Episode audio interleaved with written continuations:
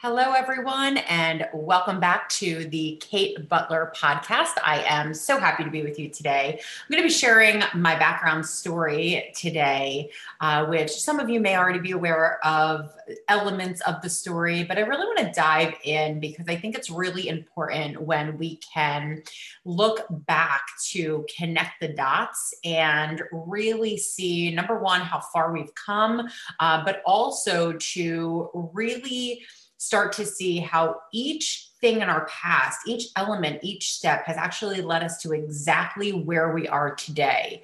I think what that does is it allows us to know that where we are right now is also perfect. So, regardless of whether we're going through hardship right now, challenges right now, we're experiencing any type of pain right now in our life, uh, strain in relationships, right? Wherever we are right now is, in fact, a stepping stone right? To get to where we're meant to be in the future. Just like when we look back at hardships in the past, they were preparing us for what would become the next level or the next best thing in our life. And so when we look back at things like this, you know, it, it provides a level of comfort for me um, so that I can trust. I can trust in my higher power. I can trust in God, right? I can trust in the elements of the universe supporting me, which to me feels extremely comforting. So, you know, I was a type of kid that I I honestly never really fit in. I'm if I'm being totally transparent, which you know I will always be, right? And so I never fit in. I was never the type of person who had, you know, that best friend or that one circle of friends or really anything like that because I could never get to the place where I could relate or even really contribute to what little girls were talking about or teenagers were talking about i would try i would do my best i would show up to the parties or you know go to the sleepover. But i just could not get behind the things that seemed important at that time to you know teenagers which totally makes sense. I get it. They're children. Um, but for me i just could not bring myself to talk about things that I felt like were trivial. And it wasn't that I thought I was better than anyone else. I just couldn't wrap my head around it. It was almost like I wasn't wired that way. Like my brain did not work in a way where I could you know talk about things that seemingly didn't matter to me so i always knew that there was like a bigger picture out there for me like a bigger why out there for me. I did not know exactly what that looked like yet, but I knew from a very, very small age that there was something bigger out there for me, that there was a bigger purpose, not only for me, but for all of this. So I never understood why people were wasting their time. right? I never understood why people were wasting their time um, getting wrapped up in things that didn't matter because if you were wasting time doing that, then you were not spending time in fulfilling your purpose, right? Or uh, spending time discovering what that purpose was for you, which to me made sense from the from the since I can ever remember. I was the kid who would be running out to the mailbox to collect the newspapers that got sent for free, the free magazines that you got in the mail, because we didn't really subscribe to any of that, right? Like my dad's nickname is Frugal Phil, if that tells you anything about the way I grew up. And, you know, so there, there wasn't a lot of extras coming in the house. Let me just put it that way, uh, to say the least. Uh, so unless I went shopping with my mom, right? Then there were some extras coming in the house, and we would have to hide the bags from my dad. that led to some money things down the road. We'll talk about that in another episode. But um, anyway, it was tons of fun. So basically, I would be running out to the mailbox and I'd be collecting whatever I could get my hands on newspapers, magazines, pictures, right? And I remember creating what would be dream books back then, right? This was before there was any language out there around vision boards, right? Or um, this was not mainstream uh, information that vision boards were a thing. Um, the secret wasn't out yet. Nobody talked about mindset or really goal setting or anything under that umbrella at that point uh, when I was a child. But I instinctually knew that this was something that I was called to do. I would cut out pictures um, of goals that I had for myself, places that I saw myself living, um, things that I wanted to do in my life. And you know, this will give away a little bit, right? About, you know, what life was like when, or how old, you know, I was when this was all occurring. But I remember that when I would score one of those binders that had the pages that you would peel back and it was sticky underneath, and then you got to put the, the plastic back on and uh, pat it down, right? So that it became smooth again and all the pictures stayed in place underneath. Those dream books were like gold to me, right? Because everything stayed in place. The ones uh, where they were just like the sleeves or the pockets of plastic that you put the things inside, I would use those, but I didn't like how they shifted all around every time you turn the page. So they were not my favorite. wanted to be able to see my dreams, see them clearly, and flip through the pages at my leisure, right? This was what was fun for me.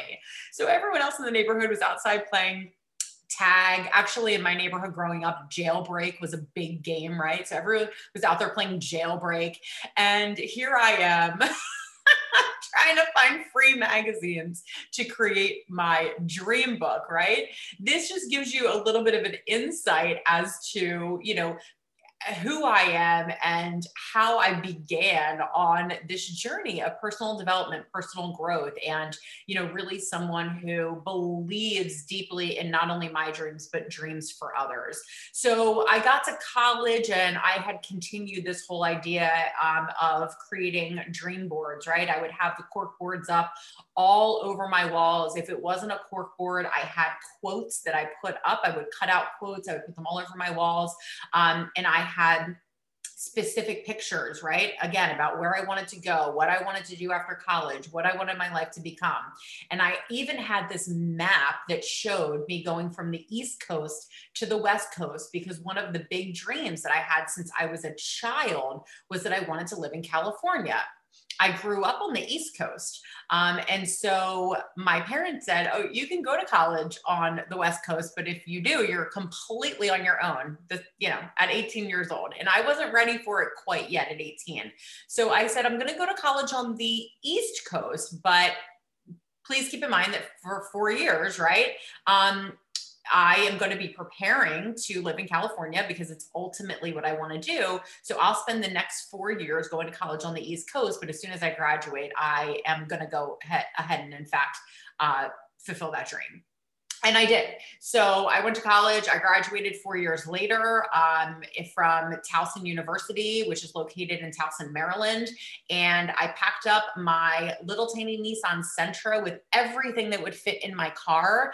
Um, and I actually did not pack them in suitcases or, uh, you know, anything that was restricting. I used trash bags. I used plastic trash bags to pack up my stuff because I could shape it and bend it and it could maneuver easier and I could fit more things in my Nissan Sentra. than if I packed the stuff in suitcases. So I actually packed all of my things in trash bags and I drove across country. Um, and when I got to California, I didn't have a job lined up yet or anything like that. So I drove up and down the coast until I found a place that felt really good for me. Uh, so I didn't get as north as San Francisco. I knew that I wanted to be warm. You know, I wanted warmer weather than that. Um, and I, when I got to the LA area, I went a little bit north of that, but I just wasn't really kind of into the whole LA vibe. I love the LA vibe to visit. I didn't want to live uh, in the LA vibe, right? And so I drove down the coast and I landed in Orange County.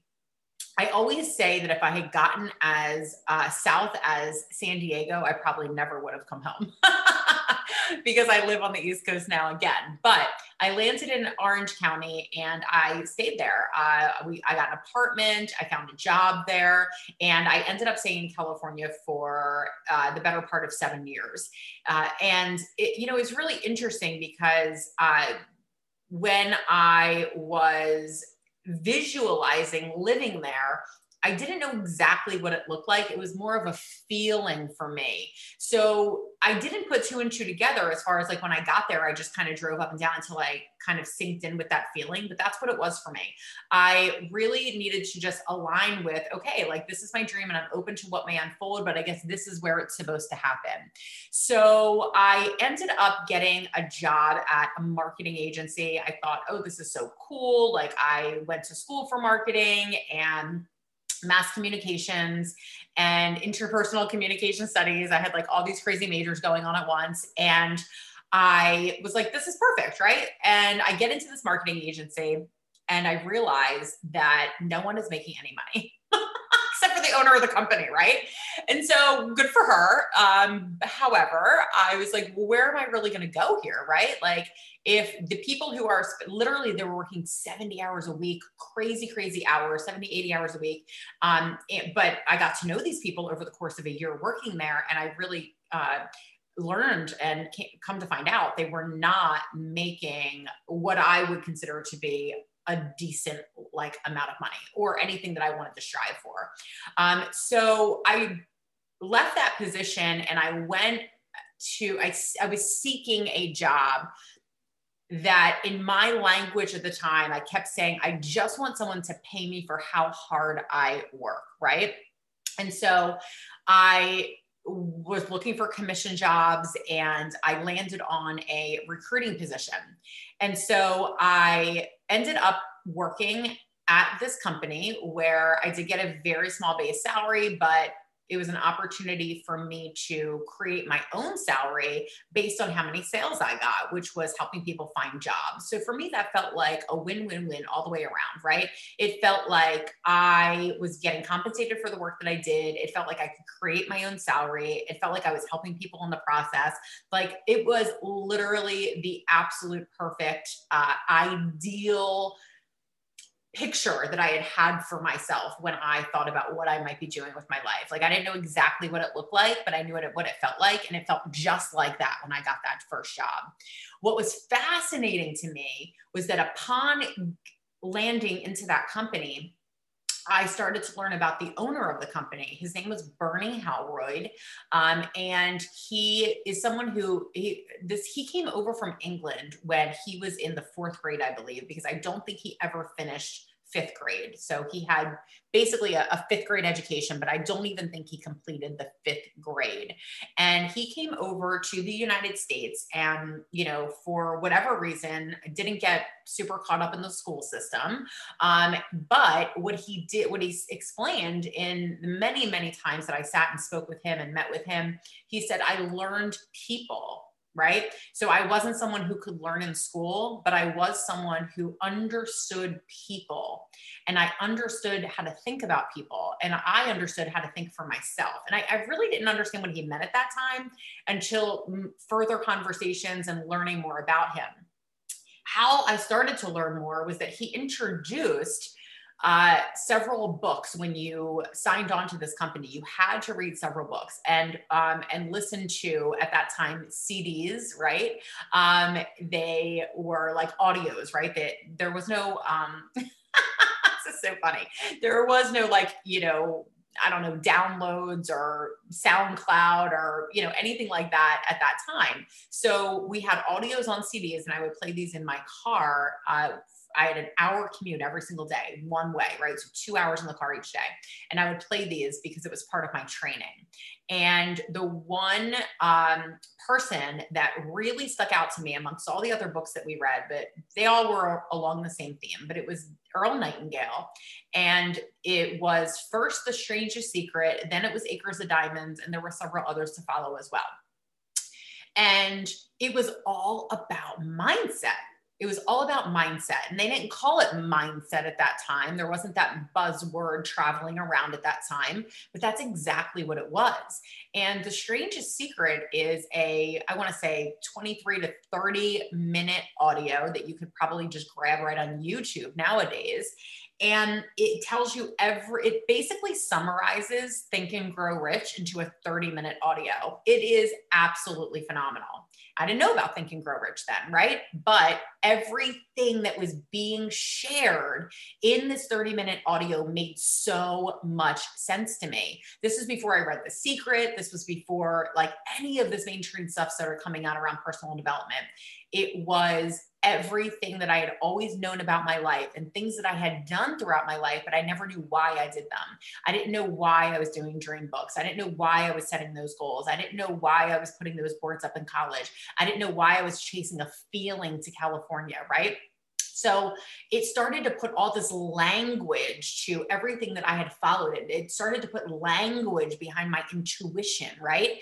And I became obsessed with it. I would listen to it every day. And I was like, I just can't get over just how much this speaks to me, right? Like I just can't get over that someone else, someone else out there also believes these things, right? There's someone else out there that is actually speaking this language. So I would listen to it every day and it took everything that I knew, but it took it a step further. So I began setting more goals. I began to um, write things down. I began to uh, put very specific uh, parameters around my goals, if you will, right? Like not to limit my goals, but to also be more specific about what I was asking for, what I was calling in, what I was inviting in, and also the consistency of doing that on a daily basis. So I not only did it for myself at that time, um, but I was also encouraging my team to do that. And through these personal growth philosophies, through this language of mindset, through these very specific goal setting strategies, right? That I learned through Earl Nightingale, but also that I started to learn through all these other books that we'll begin to talk about here in this series as well, is that I began to learn how manifestation actually happens because things started to pop. Things started to pop right and left, right? And nobody could understand how I was doing it. And I couldn't understand how they weren't doing it because we all had access to the same information. The major difference was is that I believed in it.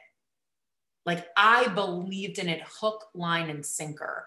I was fully invested in this information. I also deeply, deeply believed in it because I had been acting as if my entire life without realizing that I was. I had been making moves based on these success techniques without knowing that they were a proven success technique. So it was almost like the proof I needed to say, you're on track what you're doing is working. Now take it a step further. Within one year of learning that information, I was 25 years old and I was running a multi million dollar office. Everyone who worked for me was older than I was. Some of them were 20 or 30 years older than I was, right? And here I was just saying, just come with me, just trust me, just put these success tools, tips, and belief systems into place. And your success will also be unlimited. And it did. It grew our office. We were always achieving awards for our office. We were always, you know, a top 20 office in the entire company all around the world. Uh, we achieved major, major levels of success. But this was my first taste of actually what this could look like, right? What this could look like when we effectively apply mindset techniques, yes, success techniques, yes, but also what happens when we fully, fully believe in them as well. So I encourage you today to check in with yourself about where are your beliefs right now because our beliefs change over time right? They are repetitive thoughts that we allow into our mind chatter that we have on repeat every 43 minutes in our brain all day long. These become our beliefs and so I want to challenge all of us, right, including myself, to check in and say, what are we believing right now in our life? What are we believing today? Um, and where may the, there be an opportunity for us to change our belief, to expand our belief, right? Where may there be some room for us to create a new belief that may start to take us to a new level of success. Because if I've learned anything about this journey and all of the accomplishments that have come since, you know, being 25 all the way up until now, um, I have learned that truly the accomplishment is not what it's all about. Uh, because once you have accomplished that, thing that you have in mind, you are so happy, but how long does that happiness actually last for? You know, sometimes a day, sometimes a week. And if you're lucky, maybe a little bit longer than that. But generally, it's the challenge of it, the chase of it, uh, the doing of it that really lights us up inside, right? And so I want to encourage you to say, uh, what's next, not in a way of that we're not grateful for what we already have, but what's next in the way of, you know, what is really going to blow my hair back, right? Like, what is going to be, uh, what is next for us? And shoot me some messages and post some things here. Let me know what that looks like for you. I would love some insight and some feedback around what beliefs you are currently holding on to that no longer serve you, what beliefs instead you can replace them with that can open you up to a new level of unlimited potential in your life. Loved having you here today. Thank you so much for listening, and I will see you all again soon. Bye bye.